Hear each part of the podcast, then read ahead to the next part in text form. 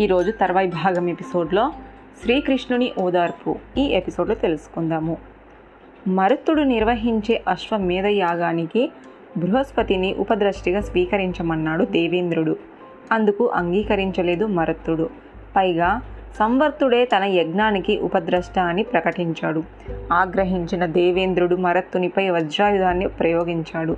పెద్దగా శబ్దం చేస్తూ ఆకాశంలోంచి కిందికి దూసుకురాగసాగింది దాన్ని చూస్తూ ప్రాణభయంతో వణికిపోసాగాడు మరత్తుడు. అతనికి అభయాన్ని ప్రసాదించి సంస్తంభన విద్యతో వజ్రాయుధాన్ని కట్టడి చేశాడు సంవర్తుడు. తర్వాత దేవేంద్రదారులందరినీ పేరు పేరున ఆహ్వానించాడు. సంవర్తుని మంత్రశక్తికి బదులై పురోహితాది దేవతలంతా తలంచుకొని యజ్ఞ వేదికపై సమీపించారు. వస్తున్న అతిథులకు హర్షపాద్యాదులు సమర్పించి మరత్తుని ఆజ్ఞాపించాడు సంవర్తుడు. అతను చెప్పినట్టుగానే వారందరినీ సముచిత రీతిన ఆహ్వానించాడు. మరుత్తుడు. దేవేంద్రుడు కూడా తలంచుకొని నిలబడ్డాడు. అతని చూస్తూనే చేతులు జోడించాడు మరుత్తుడు. అమరేశ్వర నీ రాకతో నా జన్మ ధన్యమయ్యింది. ఈ యజ్ఞానికి సార్థకత చేకూరింది. నా మీద కోపాన్ని వీడనాడి నన్ను కటాక్షించు. అభయప్రధానంగా చూశాడు దేవేంద్రుడు. ఈ సంవర్తుడు అన్యుడు కాడు. కేవలము బృహస్పతి స్వరూపుడు. ఆ కారణంగానే ఉపద్రష్టగా అర్థించాడు. అన్యదా భావించకు అన్నాడు మరత్తుడు. భయపడకు మరత నువ్వంటే నాకు చాలా అభిమానము. అలాగే ఈ సంవర్తుడన్నా నాకు ఇష్టమే బృహస్పతి స్వరూపాన్ని నేను కాదనలేదు అన్నాడు దేవేంద్రుడు. ప్రేమగా ఇద్దరిని చూశాడు. నా తపస్సు ఫలించింది. నా యజ్ఞము నెరవేరింది. నీ చల్లని చూపు చాలు. సమస్త యజ్ఞ యాగాల మంత్రతంత్రాలను స్వంతమవుతాయి. అలాంటిది నువ్వే నా సమీపాన ఉండి అనుగ్రహిస్తున్నావంటే మహోత్తమ లోకాలన్నీ ఇక నా చింతనే అన్నాడు మరుత్తుడు దేవేంద్రునికి పాదాభివందనం చేశాడు. ఆనందించాడు దేవేంద్రుడు. అప్సరసల ఆటలతో గంధర్వుల పాటలతో యగభూమి రంజింపజేయండి ఆజ్ఞాపించాడు. దేవతలంతా దేవేంద్రుని ఆజ్ఞను శిరస వహించారు. సంవర్తుడు యజ్ఞ నిర్వహణ చేపట్టాడు. యాగం సర్వంగా సంపూర్ణులై ప్రశంసలు అందుకుంది. పేరు పేరున పిలిచి దేవతలకు సోమాన్ని అందించాడు సంవర్తుడు. ఆరగించి ఆనందించారంతా. స్వర్లోకానికి తరలిపోయారు. యజ్ఞ పరిసమాప్తి అయ్యింది. ఆ ఆనందంలో బ్రాహ్మణులందరికీ సువర్ణ రాసులు అర్పించాడు మరత్తుడు ఇచ్చింది ఇవ్వక ఇంకా యాగ వాటికలో ఉన్న బంగారు బిందెలు పాత్రలు రకరకాల ఉపకరణాలను కూడా దానం చేశాడు. బంగారం మిగిలి ఉందిగా? దానిని కూడా దానం చేసి సంవర్తుని అనుమతి మేరకు రాజధానికి చేరుకున్నాడు మరుత్తుడు. మహేంద్ర వైభవంతో పరిపాలించాడు. మరత్తుడు ప్రసాదించిన బంగారాన్ని మోసింది. మోసుకుపోగా మిగిలింది హిమతర్పణ ప్రాంతంలో దాచారు బ్రాహ్మణులు. దాచిన బంగారాన్ని ఎవరు కనుక్కుంటే వారిదే అన్నట్టు ఒట్టు పెట్టుకున్నాడు. వెళ్ళిపోయారు అక్కడి నుంచి ఇప్పుడు ఆ బంగారాన్ని నువ్వు చేజిక్కించుకో. అశ్వమేధానికి సిద్ధమవ్వు అన్నాడు వ్యాసుడు. అయినా ధర్మరాజులో ఉత్సాహం లేదు. గ్రహించాడది కృష్ణుడు. ఇలా అన్నాడు అతనితో. ఏమిటి ఆలోచిస్తున్నావు ధర్మనందన? సరైన ఆలోచన అయితే పర్వాలేదు. అందుకు విరుద్ధమైతేనేం ప్రమాదము. గుండె నిండా బాధలు నింపుకుంటే ఏ పని చెయ్యలేవు. మహారాజువి నువ్వు ఇలా దీనంగా ఉండకూడదు. నీ బాధ నాకు తెలుసు. ఆ బాధను ఎలా తొలగించుకోవాలో చెబుతాను. విను వృతాసారుడు ఒకప్పుడు యావత్తు భూమండలాన్ని ఆక్రమించి దాని గుణమైన గంధాన్ని స్వాధీనం చేసుకున్నాడు. దేవేంద్రుడు అది గమనించాడు. వృత్తాసూరునిపై వజ్రాయుధాన్ని ప్రయోగించాడు. వజ్రాయుధం నుండి తప్పించుకునేందుకు గంధాన్ని విడిచిపెట్టి వృతాసూరుడు బలం తేజస్సు వాయువు ఆకాశం నాలుగు భూతాలతోనూ ప్రవేశించాడు. వాటి గుణావాలి సాధ్వినం చేసుకున్నాడు. దీనిని గమనించాడు దేవేంద్రుడు. మళ్ళీ వజ్రాయుధాన్ని ప్రయోగించాడు. దానిని మళ్ళీ తప్పించుకునేందుకు వృతాసూరుడు ఆ గుణాలన్నిటిని విడిచిపెట్టి సరైన స్థలం కానరాక దేవేంద్రుని శరీరంలో ప్రవేశించాడు.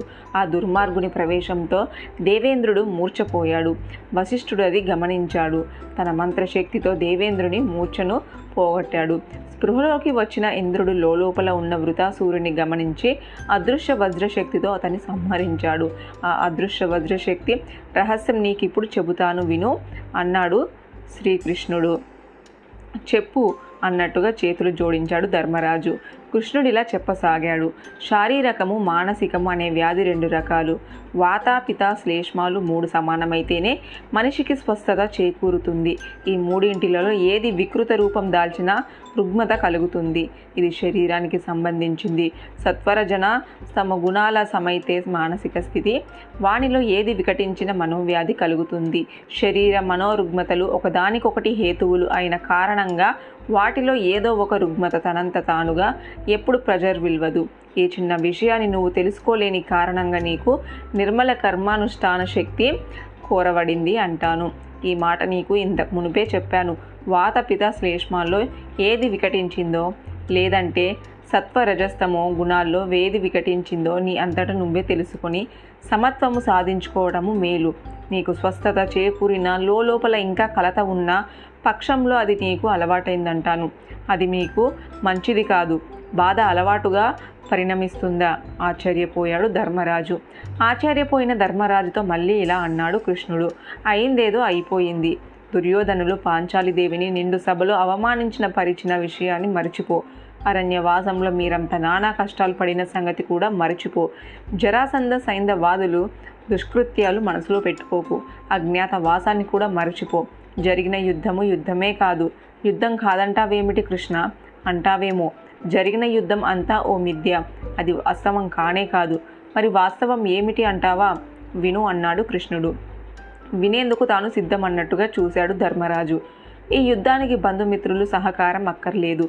దీనికి ఆత్మే తోడు నీడ. మనసే పరమశత్రువు అందుకనే చెబుతున్నాను. లోపల పగని ముందుకు చంపుకో. చంపుకోగలిగితేనే ప్రశాంతంగా ఉంటుంది. ఇంకో సంగతి మమ నాది అన్నది మృత్యు స్వరూపము. నమమై నాది కాదు అన్నది పరమ బ్రహ్మ స్వరూపము. ప్రాణికోటికి ఈ రెండు కనిపించక ఒక దానితో ఒకటి పోరాటం సాగిస్తాయి. తాత్విక స్వరూపమైన పరబ్రహ్మ నాశనము లేనిది. శరీరదారులైన ప్రాణులు నాశనం కానీ హింసను కానీ తత్వ దృష్టితో పరిశీలిస్తే అవి లేవనిపిస్తాయి చతురస్ర సాగర పరవేషితమైన ఈ భూవలయాన్ని పరిపాలించిన మమకారాన్ని పోగొట్టుకుంటే అంతకు మించిన మోక్షం లేదు.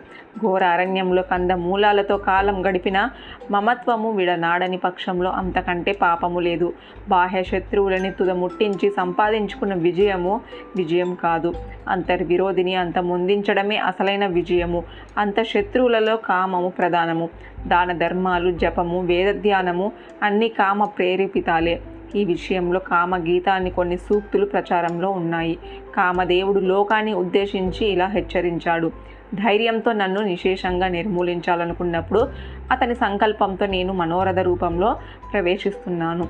నా ప్రవేశాన్ని అంతు చిక్కకుండా చేస్తున్నాను. ఫలితంగా విజయాన్ని దూరం చేస్తున్నాను. ఒకవేళ తపశ్శక్తితో నన్ను నిర్మూలించాలనుకుంటే ఆ తపస్సుపై తీరని కోరికను లోపల దృఢపడుతున్నాను. అప్పుడు కూడా నన్ను నిర్జించడము కష్టమే.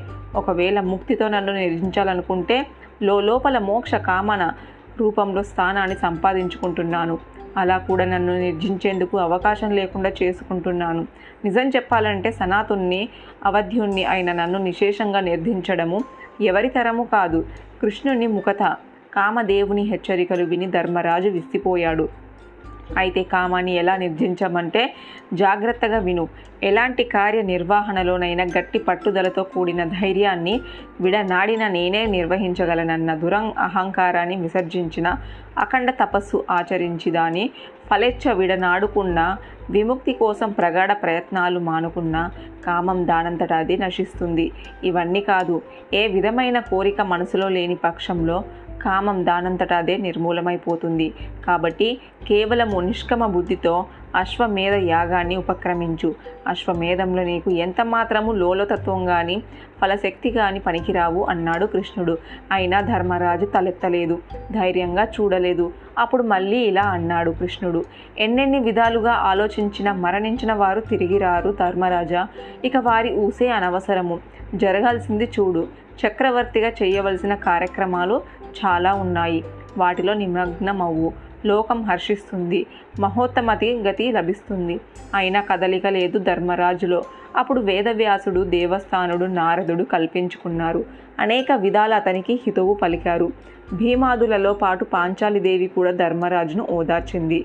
సామంతులు అనేకులు సుక్షత్రియ ధర్మంతో రాజ్యపాలను ఉపక్రమించాల్సిందిగా ధర్మరాజును వేడుకున్నారు. అందరి మాటలు విన్న తర్వాత తలెత్తాడు ధర్మరాజు. ధైర్యాన్ని దైన్యాన్ని విడనాడి ధైర్యాన్ని పుంజుకున్నాడు.